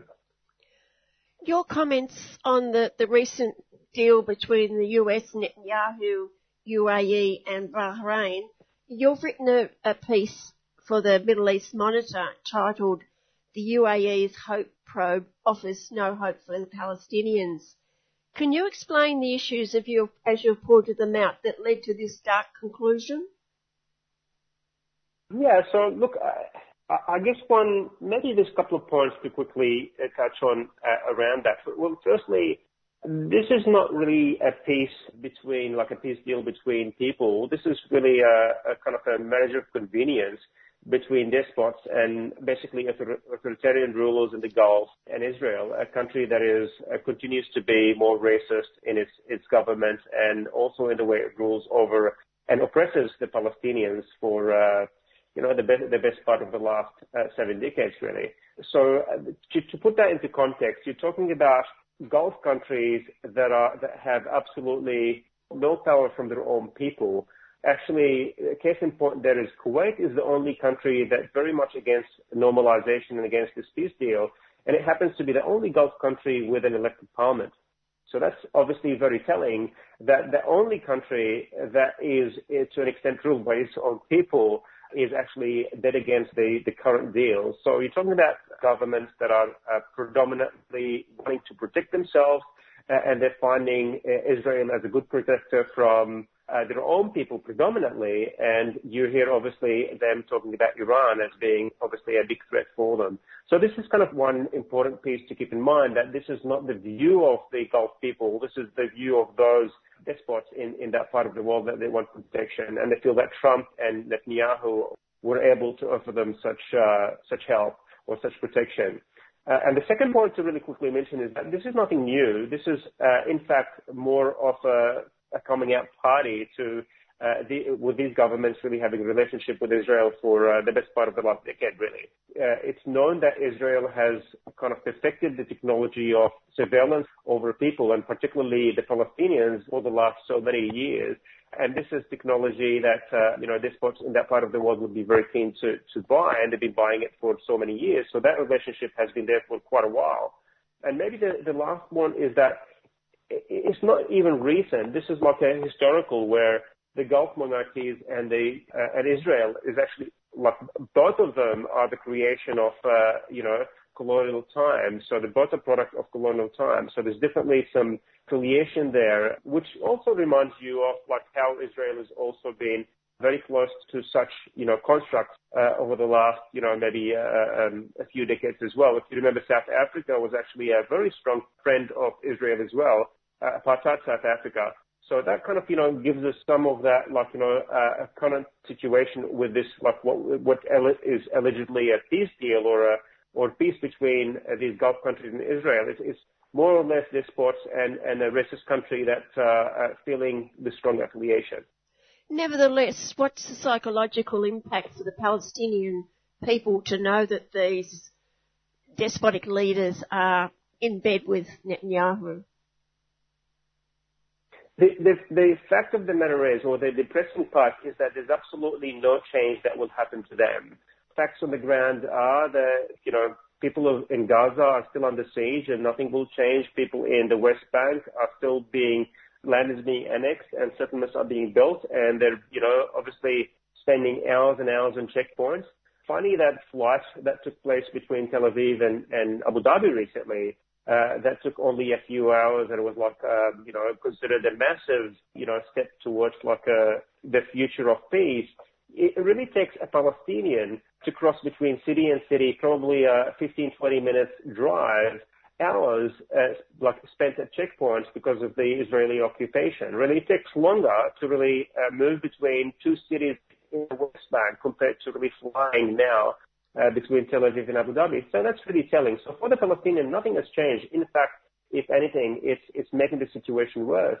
So yeah, it's definitely very depressing and very sad. And if you think about like every time the word peace is actually uttered, uh, Palestinians are not consulted They're not actually part of it, then they don't even have a seat at the table. So, um, you know, that's definitely very telling. In one sense, it's depressing, but in another, it activates a lot more people because they realise what's happening. You're absolutely right. I think if, if you if you think about the world today, and look, I mean, fundamentally, the whole conflict is ultimately about human rights and equality this is not a question of borders or countries or flags or anthems, really. Ultimately, it is about human rights and the rights of Palestinians to really live in dignity on their own land. And what's really been happening recently, if you think about how the world has been moving, the intersectionality of the struggle has never been clearer, really. I mean, between black indigenous movements and what's happening in Black Lives Matter in, in, in the US and and the like you know the First Nations throughout the world, including for us here in Australia, and the the Palestinian struggle. Uh, it's never been like you know that that that closer which brings that point about the world is really starting to see it for what it is, really. So uh, there's definitely a lot more support for the Palestinians from the grassroots movements, not so much from these governments, the likes of obviously Trump government or Netanyahu or those Gulf states, but we're talking about the grassroots, the people uh, everywhere, especially with social media, starting to really comprehend uh, basically the challenges and the situation that the Palestinians face, and definitely the commonalities between uh, that struggle and a lot of those other struggles elsewhere. And here in Australia, the connections now with Black Palestine? Absolutely. I mean, the Indigenous struggle here in Australia and the Palestinian struggle has never been that close. There's been a lot more uh, collaboration and, and discussions. And definitely, this is something that will continue to grow over time. There's no questions about it. Maybe the last word is fundamentally about, you know, understanding that this is ultimately about human rights, not about anything else, and not be misled by uh, these deals. Uh, and ultimately, the Palestinians need every help that they can get, and if they can, you know, help Olive Kids, that will be highly valued. And uh, we, we thank them for the contribution. And how do people make that contribution? Uh, the easiest way is to go to the Olive Kids website, olivekids.org.au slash donate uh, is the easiest way, and uh, they can definitely contact us through that help uh, that website as well. Thank you so much. Pleasure. I've been speaking with Aman Abbas from Olive Kids, and if you'd like to assist their work, it's olivekids.org.au. So this is in the middle of the pandemic where this billionaire is suing the Pentagon for a military contract for what most people think is the place that you order books from. It's a very interesting case study in pulling out the different threads of militarism and how it can really be embedded in so many aspects of our lives that we don't even realize that when we order something from Amazon that we're putting workers' lives at risk and that we're supporting what is becoming becoming an increasingly important actor in the military industrial complex. Exposing that to people, I think, is very important. People will care if they understand that this is how things are all interconnected and linked. It's surfacing that information, it's making that accessible and making it relevant for people's lives. And I think that is another opportunity that COVID-19 really presents to us is that we are all connected and these structures are all connected. We can see that much more clearly now than we could before. We need to keep radical voices on air. Subscribe now. Go to 3cr.org.au forward slash subscribe or call the station on 9419 8377.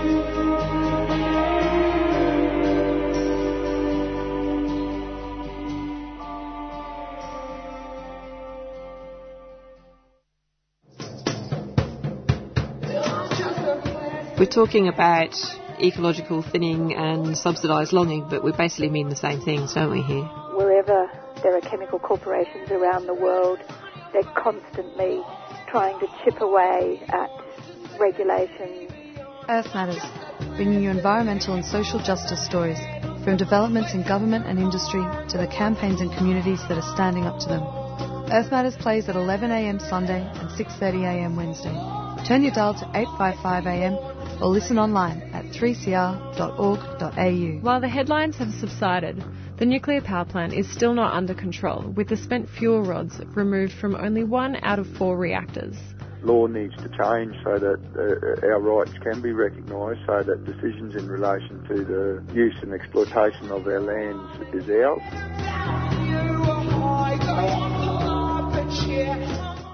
Finally, on Tuesday home time, the farce of the extradition hearings in the Old Bailey in London for Australian journalist and publisher Julian Assange. At the weekend, I spoke once again with journalist and activist Jacob Grech. Jacob, the British justice system would have recorded, I reckon, about one out of ten for its first week of the hearing. What's the score for week two? Well, what did who get? Julian's team or the system of British justice? System of British justice. Well, probably about 1.2. They actually, um, I won't say a little better, not as bad this week as they were last week. There was actually a time when um, the magistrate actually contradicted or stood up to the prosecutor, which was a little bit unusual. Took everybody's breath away, I've got to say. Why? Well, because the prosecutor used terms like guillotining the witness and lost his temper with the magistrate because he didn't get exactly everything his own way. She gave him the whole pie with the cream on top and he sort of winced he never had half a strawberry or something, you know? All right. Well, what, what about Julian's team? What do they get? Well, it's, it, it is a strange one because I reckon they're actually managing, they've got their witnesses in, and the unusual thing or the hard thing is that because they gave, they submitted their witness list before the indictment was replaced or the superseding indictment was replaced with a replacement superseding second indictment, they had to stick with their witnesses. Now, often the witnesses, well, the witnesses, of course, were briefed and gave their testimony, written testimony, only in terms of the allegations of the first superseding indictment. Now, you get people like Daniel Ellsberg, who's got to be you know, 90 something now, receiving the second, in, the superseding indictment at 3 a.m. before needing to get up at 6 a.m. his local time to give, to give his testimony. So we had, of course, 9 a.m., sorry, so we had literally six hours to read hundreds of pages of a new indictment and incorporate, incorporate that into his witness statement. Now, someone of the integrity and the rigour of Ellsberg can do that, but you wouldn't expect I'd hate to do it, put it that way.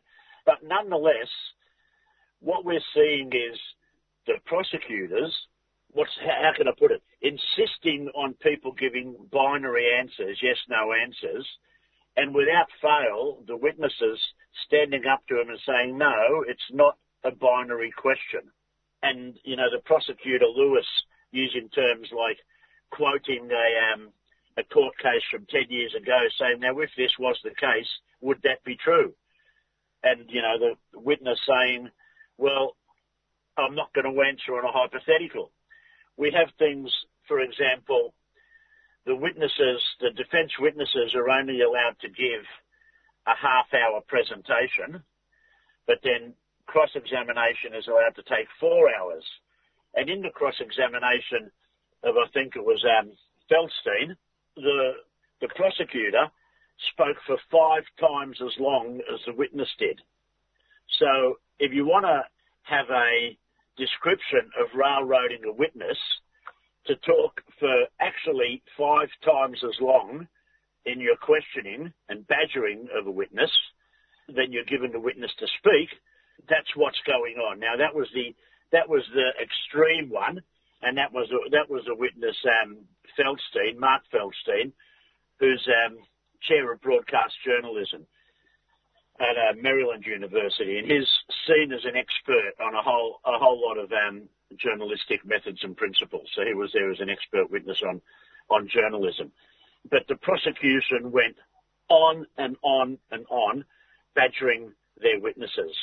You had a bloke, Trevor Timm, who's um, from the Freedom of Press Foundation, who again was badgered by the prosecution.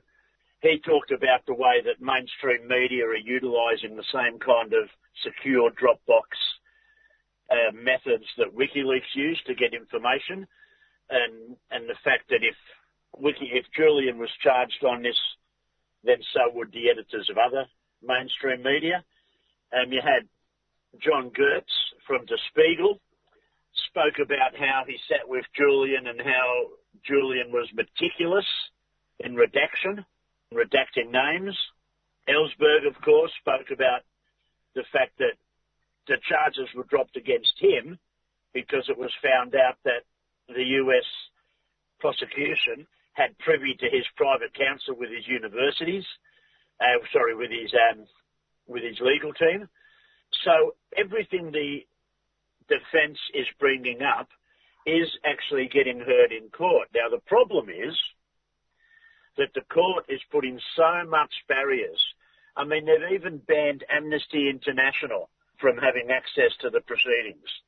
Now, can you imagine what would happen if it were any other country in the world where the Justice Department banned Amnesty International from having access to the proceedings? There's only one organisation and that's Reporters Without Borders, Reporters Sans Frontières, who have access. And so they're having to feed out bit by bit, bit by bit, to all the other journalists outside the United Kingdom in the world, which just goes to show you the level of obstruction that's been, been that's been put in place to stop the show trial, the circus, the farce to the rest of the world because um, because that's what it is. It's a show trial, it's a farce, and yet still, no matter what else, still, the laws of British justice are such that the witnesses are still managing to get their point across. The defence is managing to get its point across, and the prosecution are even to the people who are most on their side are coming to be seen as basically bullies who don't even know the facts of their case. Talk for a bit about Eric Lewis and his role over this week. Eric Lewis, that's the witness Lewis rather than the prosecutor Lewis. That's right. He's an American lawyer, I know that much, and, and he's seen as a bit of an expert on First Amendment principles. And he also represented a couple of people who were kept in Guantanamo Bay, I think it was, and was talking about the way that if Julian was um, extradited to the United States, the kind of conditions he'd be kept in, and the special administrative measures, SAMs they call them. And at that point, the other Lewis, the QC, is when he lost. It, it's at that point he lost his temper that I that I said he couldn't interview, he couldn't cross-examine him for as long as he wanted to. So guess James Lewis talking about the extraordinary or special administration measures was talking about the kind of Guantanamo Bay-like prison cell that Julian would be kept in in the United States. The fact that he'd be 23 hours a day in solitary confinement and wouldn't have access to his lawyers. And he raised a whole lot of, what's the word, case history that showed that how people he were trying were being treated in, in the American judicial, judicial system. Now, in the attack, the prosecutor, James Lewis, um, tried to say that he wasn't a mental health professional, that he had um, that he could not comment on people's mental health, regardless of the fact that he was a lawyer um, defending people um, based on the grounds of the effect on their mental health. And he and the prosecutor also raised a couple of other um, times when people had special administrative measures used against them in the United States where they were, um, they did have better conditions that he was saying, um, but Eric Lewis went on. I mean, he was he impressed people by the way by his knowledge of case law of saying, oh yeah, but that wasn't about publishing, that was about murder, that wasn't about publishing, that was about hacking, that wasn't about publishing, that was about whatever. So that's what James Lewis's testimony was about. No, Eric Eric Lewis testimony. It's Eric Lewis, sir. That's what Eric Lewis's testimony was about. Now, Craig Murray. It was a little bit confusing for a while. Yeah. Craig Murray. Yeah. Craig Murray actually said that the attempts to denigrate and even humiliate the witness, I suppose that's what James Lewis tried to do to Eric Lewis. That's what he was doing. He was saying, you're not a mental health professional. You had no idea about this case where this happened. You got you got no um, no qualifications in basically anything relevant to it. And, and um, Eric Lewis kept coming back and saying, "What I have is my expert testimony as a person who has been aware of the special administrative measures and has been representing people being kept under them." So, and this has been not just with Eric Lewis. This has been their tack time and time again, accusing people of not being expert witnesses. You know, they questioned Daniel Ellsberg as to how any of his experiences germane to the case.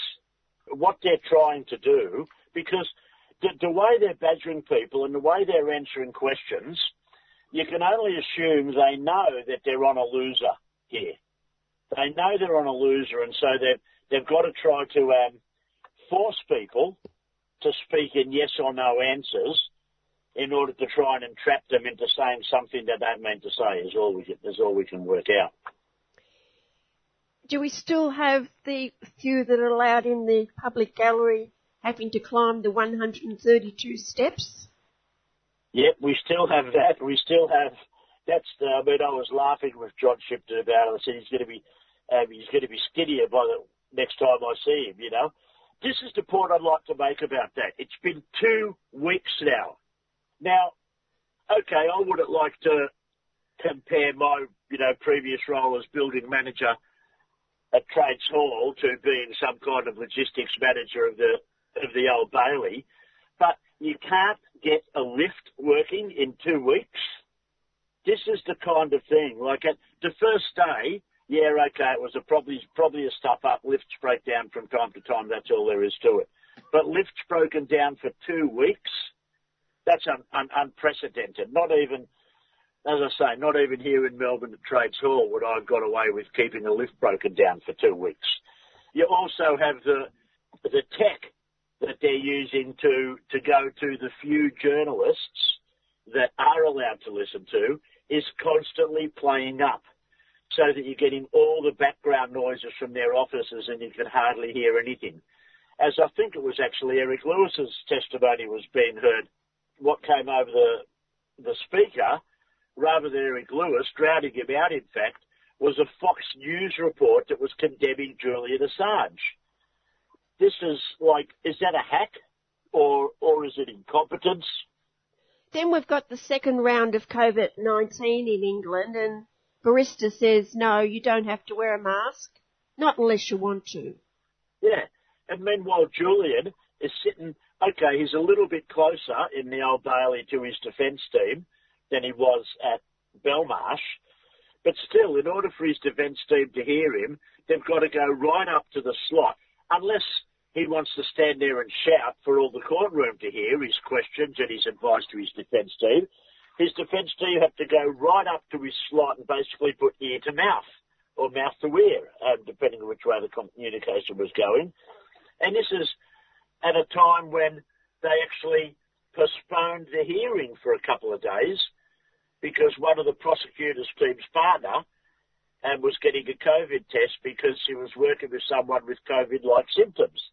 So they're fully aware, on the one hand, that the, the pandemic is a risk to the trial proceeding, and yet they're creating a situation where Julian and his defence team is put at risk because Belmarsh has had COVID outbreaks, and Julian, you know, when you think of the conditions, Julian is is woken up before dawn. He's then searched and X-rayed, and then put in a ventilated van, driven 40 minutes into the Old Bailey, where he's searched again, and then put into his glass box, and at the end of it all, he's put into the back of the van, driven another 40 minutes, where he's strip searched and X-rayed again, before he's put his, put back in his cell. I mean, these are the kind of intimidatory methods that they're using. So, look, I'd like to make a point here too. Like, while of course this trial, and we talk about it as it, as as if it's Julian's extradition trial, and it is, but it's not actually whether Julian said this or did that, or whether WikiLeaks did that or did the other, is not actually what's on trial at the Old Bailey at the moment. What's actually on trial is whether the United States has the right to extradite a citizen of a third country for alleged crimes that took place outside of both US and UK jurisdiction. That's what this trial is actually about. It's not about whether Julian redacted the names and he did. It's not about whether WikiLeaks acted in the public interest and they did. It's about whether, under UK law, the United Kingdom can hold a citizen of a third country and pass them on for extradition to a citizen of a fourth country, giving them basically universal bailiwick. That's what, and of course Julian's important and you know and most listeners would know that that's front and centre in my mind, but it's, it's not Julian that's on trial here as it's coming out. What looks like is on trial to me is the whole system of British injustice. And it is the injustice of the British legal system. It's the circus of the British legal system. It's the conflict of interest in the British legal system. It's the lay down misère of the British legal system where you have things like Vanessa Baraitser reading a pre-prepared judgment she took out the back of her notebook without even disguising the fact after four hours of debate on day one of the hearing. From that moment, we knew it wasn't going to be a fair trial. Well, actually, before that. But what is on what is on trial at the moment is the British justice system itself. Have you spoken to John in the last couple of days? Yeah, I spoke to him, well, a few days ago. I think it was Wednesday or Thursday. Look, he's holding up. All we can do, all he can do is hope that somehow, when the world sees what a mockery this trial is, when the, when the world actually gets the information that the defence is putting out, that justice will be served, and that's all he can hope for. And I mean, it's it's hard to break him, but you know, making him walk up five flight of stairs every every day, and then of course being locked there, just as you know, as he as he said to me, just as well I don't smoke like you do, Jacob. I'd be up and down those stairs all day. But having to do things like that, and maintain his dignity is actually, I guess, counterintuitively of what they're trying to what they're trying to do is actually strengthening his strengthening his resolve. He's remarkable in the in the strength of will that he's showing and being there to support Julian every day. Is there a concern though that the world isn't finding out about what's happening because if you've only got three reporters in the press gallery, we could just hope that people are relying on alternative on alternative sources of media rather than the mainstream media. The mainstream media, if you look at the the BBC, now this is happening in London, in central London, and if you look at the BBC news site, for example, and I'm just um, logging in now um, as I'm talking to you to make sure it hasn't been updated. No, it's still there. The last time Julian Assange is mentioned on bbc.co.uk news was the 7th of September before his trial started saying he's on his way to the Old Bailey for trial. So when I talk about British justice, it's more than British justice. It's the whole British system. Not they've managed somehow to even stop the BBC reporting on it.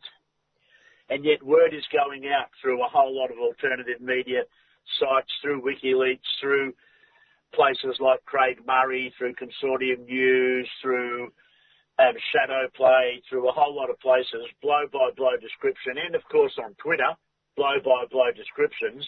The problem though is whether enough people actually get to read them.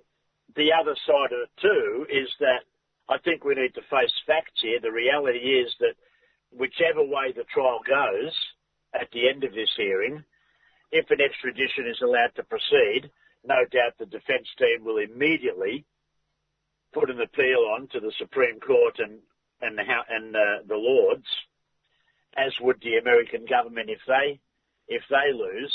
So I guess what I'm hoping for is that once it goes to a higher court, and you have a whole lot of justices who are basically made their career and toward the end of their career and to some extent don't need to kowtow and don't need to answer like people like Baraitser still need to do, that they might have some sense of justice. What we are seeing around the world, what we're seeing happen around the world is people like, you know, well, in Australia, for example, a prime case is Bob Carr. People who, while they were in power, used every means they had to condemn Julian Assange and now have got a um, case of post-pension politics, I call it, and are now coming down in his support. So I can only really hope that that extends to people on the High Court in the United Kingdom, that once they're at the end of their career and they're known, rightly or wrongly, for their insight and their sense of jurisprudence, which has earned them a place on the High Court, which is different to the High Court in the US or the, similar to the High Court here, that they may actually, well, for that reason or whether they're just embarrassed to show the British justice system being mocked and ridiculed everywhere else in the world, that they might actually give him a fair hearing. That's all I can hope for at the moment. Jacob, is there any move to try and get him out of Belmarsh? look, there are always moves to try to get him out of Belmarsh, but they've made it clear, they've made it absolutely clear that that's not going to happen. I'm not privy to the inner discussions of the legal team, but I would assume that they've got, you know, a junior a junior lawyer continuing to work and continuing to push and continuing on on that issue of getting him to some getting him to somewhere safer. But look, they've made it absolutely clear that they're, that they're not going to that they're not going to transfer him. So they're going to leave him there until, well, either until he catches COVID or until he rots, or until they have a finding one way or the other. How many more days? It's hard to know. I think we've got another two weeks of this to go to go yet, but it could go longer. Thank you once again. No worries, mate. And you can hear more from Jacob on his program every Friday here at 3CR, the Friday Rave, 5pm. G'day, this is Jacob from the Friday Rave.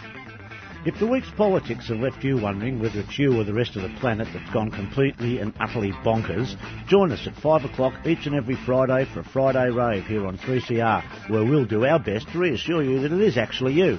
And us. A Friday rave, bringing the 5 o'clock drinks debrief to you, here on Community Radio 3CR.